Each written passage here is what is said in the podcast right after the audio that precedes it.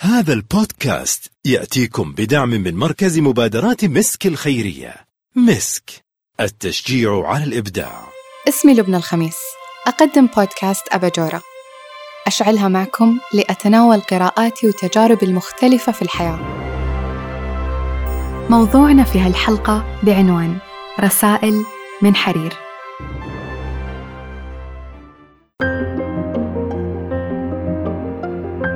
ما هي قطعة الثياب المفضلة لديك في الخزانة؟ هل تتذكر من أين ابتعتها؟ متى كانت أول مرة ارتديتها؟ وكيف شعرت وأنت تدخل بها تلك المناسبة وتخاطب بها الحاضرين؟ ما القوة التي تمتلكها قطعة القماش تلك وهي تزين جسدك وتمنحك الشعور بالثقة، الهيبة والكمال؟ جميعنا نمتلك ذلك الثوب الذي لا نملك جسارة التخلص منه والذي لا يشبه بتفاصيله أي زي آخر. لكننا نظل عاجزين عن فهم أسرار ما يمرره لنا من أحاسيس وما يحمله من مشاعر. كل قطعة نرتديها تروي قصة عنا بطولها ولونها وقصاتها هي انعكاس لأمزجتنا وذائقتنا وانتماءاتنا. انفتاحنا على ألوانها الزاهية أو تصاميمها الفريدة أو معانيها الخفية. هل قلبت يوما صورك القديمة وتعجبت من اختياراتك في الملابس أو تأملت ما تكدس في رفوف خزانتك من قطع لم تعد تشبه ذوقك أو تلائم شخصيتك؟ ملابسنا هي مرآة لتطور ذائقتنا عبر السنين وانعكاس لصيحات الموسم وأيقونات العصر. اسألوا أبناء الأجيال الماضية عن تنانير الستينات وشارلستون السبعينات عن مادونا في الثمانينات وليدي ديانا في التسعينات فكيف فكر الإنسان في اختراع الملابس؟ وكيف تطور تعبيره عن ذاته وذائقته من خلالها؟ علماء الأنثروبولوجي يرجحون بأن ظهور الملابس كان قبل 500 ألف عام حين كانت تصنع مما توفر من عناصر الطبيعة من حولنا كأوراق النباتات وجلود الحيوانات لكي تذود عن الإنسان لسعة الحشرات ولدغات الأفاعي السامة وتمنحه الدفء من برد الشتاء تحديداً عندما هاجر من أفريقيا إلى بلاد ما بين النهرين وبدأ رحلته في بناء الحضارة. أما الثورة الحديثة في صناعة الملابس كانت عند اختراع ماكينة الخياطة في عام 1869 عندها بدأ إنتاج الملابس بالجملة mass production فأصبحت في متناول العامة وانتقلت من مرحلة سد الحاجة إلى مرحلة تمرير رسائل اجتماعية محددة كالتفرقة الطبقية بين أبناء المجتمع الواحد. أما تأثير الملابس على نظرتنا للآخرين فتخطى الطبقات الاجتماعية ووصل إلى أزياء المهن المرموقة مثل المحاماة والطب وما تعكسه عن ممارسيها من ذكاء ورقي. ففي تجربة مثيرة تعد درة دراسات علم نفس الملابس أجرتها جامعة كولومبيا ووضع مجموعة من الأشخاص تحت اختبار للتركيز وطلب من الفريق الأول ارتداء معطف قيل لهم أنه معطف طبيب. في حين طلب من الفريق الثاني أن يرتدي ذات المعطف ولكن قيل لهم هذه المرة أنه معطف رسام. المفاجأة كانت أن الفريق الأول أبدى نتائج أفضل في الاختبار بنسبة تكاد تفوق النصف مقارنة بالفريق الثاني. وهنا ربط الباحثين النتيجة بقوة الصورة النمطية عن ذكاء الطبيب ودقته مقارنة بعشوائية الرسام.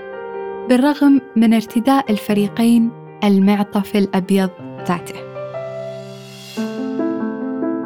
ولأن السياسيين أدركوا مبكراً قوة الأزياء في تشكيل صورتهم العامة والتأثير على آراء الجماهير عمدوا إلى استخدامها لإيصال رسائل مبطنة وتصريحات خفية. فكل بدلة يرتدونها الساسة كل ثوب كل تفصيل صغير متصل بالتصميم واللون والشكل يتم انتقاؤه بعناية من قبل فريق المظهر الخاص بهم وفقا للظرف والمناسبة to this big, bold country that we love. That's what I see. That's the America I know. كان باراك أوباما يخلع سترته حينما يخاطب الطبقة العاملة بل ويطوي أكمام قميصه ليرسل رسالة مفادها أنا منكم ومثلكم أؤمن بقيم الكد والعمل الجاد.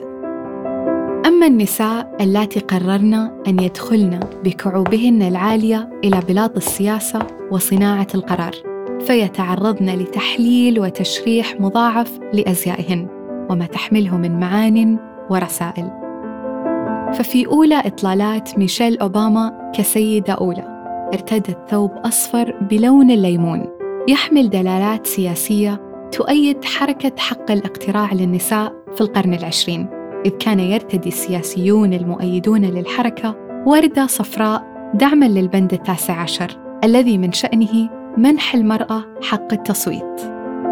وليس غريبا أن نعرف أن أناقة الفرنسية جاكلين كينيدي وعصرية مظهرها ساهمت في صعود نجم زوجها جي إف كينيدي حين كان مرشحا للرئاسة أمام أمة متعطشة لرئيس شاب يقودها. المستشارة الألمانية أنجيلا ميركل قد تكون من أكثر الشخصيات السياسية التي تعرضت للانتقاد لاختياراتها المحدودة في الأزياء لدرجة تلقيب البعض لها بملكة التقشف لتكرار ارتدائها نفس الملابس في مناسبات رسمية وغير رسمية عدة وكأنها زيا موحدا بألوان متعددة ما دفع أسطورة الأزياء الألماني كار لاجرفيلد أن يخرج من صمته قائلا. أنصحها بارتداء ألوان أقل وإيجاد خياط أفضل لبدلها. غير مدرك بعد أن قضى معظم سنواته في عاصمة الموضة باريس أن سياسيي وطنه وتحديداً بعد الحرب العالمية الثانية يتبعون نهجاً متشابهاً في ارتداء ملابس عملية غير متكلفة. وهي انعكاس لرغبة الشعب المصاب بنفور ضد الكاريزما الصارخة بعد عهد هتلر سواء في سحر الخطابة أو تكلف المظهر. First time that a major party has nominated a woman for president. هيلاري كلينتون لم تسلم هي الأخرى من الإعلام المتربص باختياراتها. فمن يصدق أن أول صورة تنشرها في حسابها على الإنستغرام هي لمجموعة من البدل والفساتين. أرفقتها بتعليق من كلمتين. خيارات صعبة. Hard choices. وهو نفسه عنوان كتاب مذكراتها كوزيرة خارجية سابقة.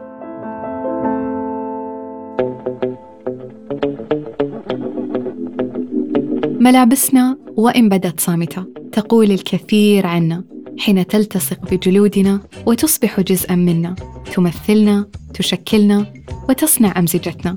بل وتعكس الحركات الثقافية والظواهر الاجتماعية المتعاقبة على المجتمع مثل ظاهرة الهيبيز التي جاءت كردة فعل مناهضة لقيم الرأسمالية وثقافة الاستهلاك. فميز معتنقوها أنفسهم بإطالة شعورهم وارتدائهم الملابس الملونة المهلهلة والفضفاضة. لكن هل يمكن أن نتفق في خياراتنا كبشر أمام قطعة قماش محددة تتحد ذائقتنا من خلالها وتتلاشى أمامها كل فروقاتنا العرقية والاجتماعية والثقافية؟ لا شيء يمكنه أن يفعل ذلك مثل الجينز الذي فرض نفسه على خزائن الأثرياء بعد أن انطلق من بيوت العمال والفقراء وبات مرشحا ليكون اللباس لكل مناسبة رغم أنه كان في الأصل قماشا سميكا لصنع الخيام لكنه أضحى صدفة اللباس المفضل لعمال المناجم لقدرته العالية على مقاومة التمزق وعدم تجاوز سعره دولارا واحدا. أما اليوم فهو ظاهرة عالمية كاسحة وجزءا أصيلا من الحياة اليومية وأسلوب عيشها. قوة تأثير الملابس لا تنعكس على كيف يرانا الآخرون فحسب. بل كيف نرى أنفسنا أيضا. فأحيانا علينا أن لا نتوشح ما نشعر به بل ما نريد أن نشعر به. من أناقة واحترافية قوة وسلطة نعومة وأنوثة أو مزيج من هذه الأشياء في نفس الوقت. هل تتخيل بأن ارتدائك لثيابك الرسمية الأنيقة للعمل يرفع من منسوب تفكيرك الإبداعي ويعزز مهاراتك في التخطيط الاستراتيجي كونها تبعث رسائل خفية تمدك بالثقة والجدارة. والعكس صحيح إذ وجدت الدراسات أن من لا يتأنقون بصورة رسمية يخفقون في طاولة التفاوض مع الأطراف الأخرى. فلا عجب أن نعرف أن أشهر بنوك سويسرا يو بي أس أصدر دليلاً من 44 صفحة. نعم 44 صفحة. مليئة بالإرشادات والوصايا لموظفيه لارتداء ملابسهم واختيار عطورهم بل وحتى طريقة ارتدائها ومواقيتها كفتح أزرار السترة الخارجية عند الجلوس وانتقاء عطر لا يفوح عبيره أكثر من مسافة ذراع وارتداء ساعة في معصم اليد لإظهار قيمة احترامك للوقت لكن لحظة Today, Apple is going to reinvent the phone. And here it is. ماذا عن ستيف جوبز الذي يخاطب العالم في مؤتمر آبل السنوي بمظهر بسيط ومحايد في محاولة للفت الانتباه لرسالته واختراعاته أكثر مما يرتديه هل غفل عن وصايا البنك السويسري حول المظهر المثالي في عالم الأعمال وهو الذي يقود العالم باختراعاته وإنتاجاته؟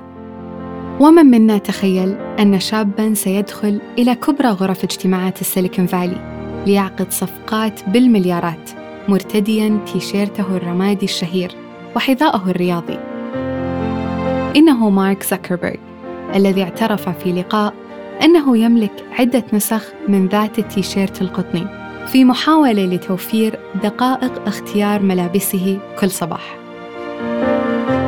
ربما هي شجاعة أن يكون لك رأي مخالف عندما يتوقع منك الجميع أن تساير آرائهم، سحر أن تفرض شخصيتك الجسورة وذوقك الفريد في وقت ينتظر منك الجميع أن تستكين للصورة النمطية خوفاً من سطوة أحكامهم عليك.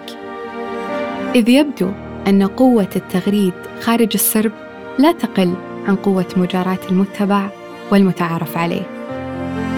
ففي دراسة سميت بدراسة تأثير الحذاء الرياضي الأحمر Red Sneaker Effect وجد الباحثون أن الأشخاص الذين يدخلون متاجر علامات الأزياء الراقية بملابس رياضية ينظر لهم على أنهم ذوي نفوذ وتميز عن سائر المتسوقين ممن تحاكي ملابسهم فخامة المتاجر وأن الأستاذ الجامعي الذي يدخل قاعة المحاضرات مرتديا حذاء رياضيا يتمتع بشعبية أعلى من نظرائه ممن يؤثرون أحذية العمل التقليدية. أخيرا علاقتنا بما نرتدي قديمة ومعقدة بدأت مع بواكير وعينا وتشكيل هويتنا. فجميعنا نذكر تلك الصرخات الأولى في طفولتنا ونحن نحتج. ما أبي هذا الفستان اعتراضا على لونه أو تصميمه. أو نصر على ارتداء نفس القميص كل يوم ضاربين بآراء الجميع عرض الحائط ومنحازين لما يمنحه لنا من سعادة وثقة. لكن ماذا حدث بعد انقضاء مرحلة الطفولة واتساع دائرة معارفنا وتجاربنا وهوس اتصالنا بالعالم الافتراضي؟ هل بدأنا نضيع بوصلة ذوقنا الخاص وننساق تدريجيا إلى دائرة أذواق الآخرين حينا وقائمة توقعاتهم عنا أحيانا أخرى؟ مستسلمين للرسائل السطحية التي قد تبعثها ملابسنا عنا أو مأخوذين بالمشاعر المزيفة التي قد تمنحها لنا ربما في المرة القادمة التي تختارين فيها فستانا لمناسبتك أو تسحب فيها قميصا من خزانتك فكر في هذا الجزء الأصيل من نفسك الذي يتجلى كل صباح أمام المرآة أهذا أنت؟ أم أنك ممن ياكل على ذوقه ويلبس على ذوق الناس؟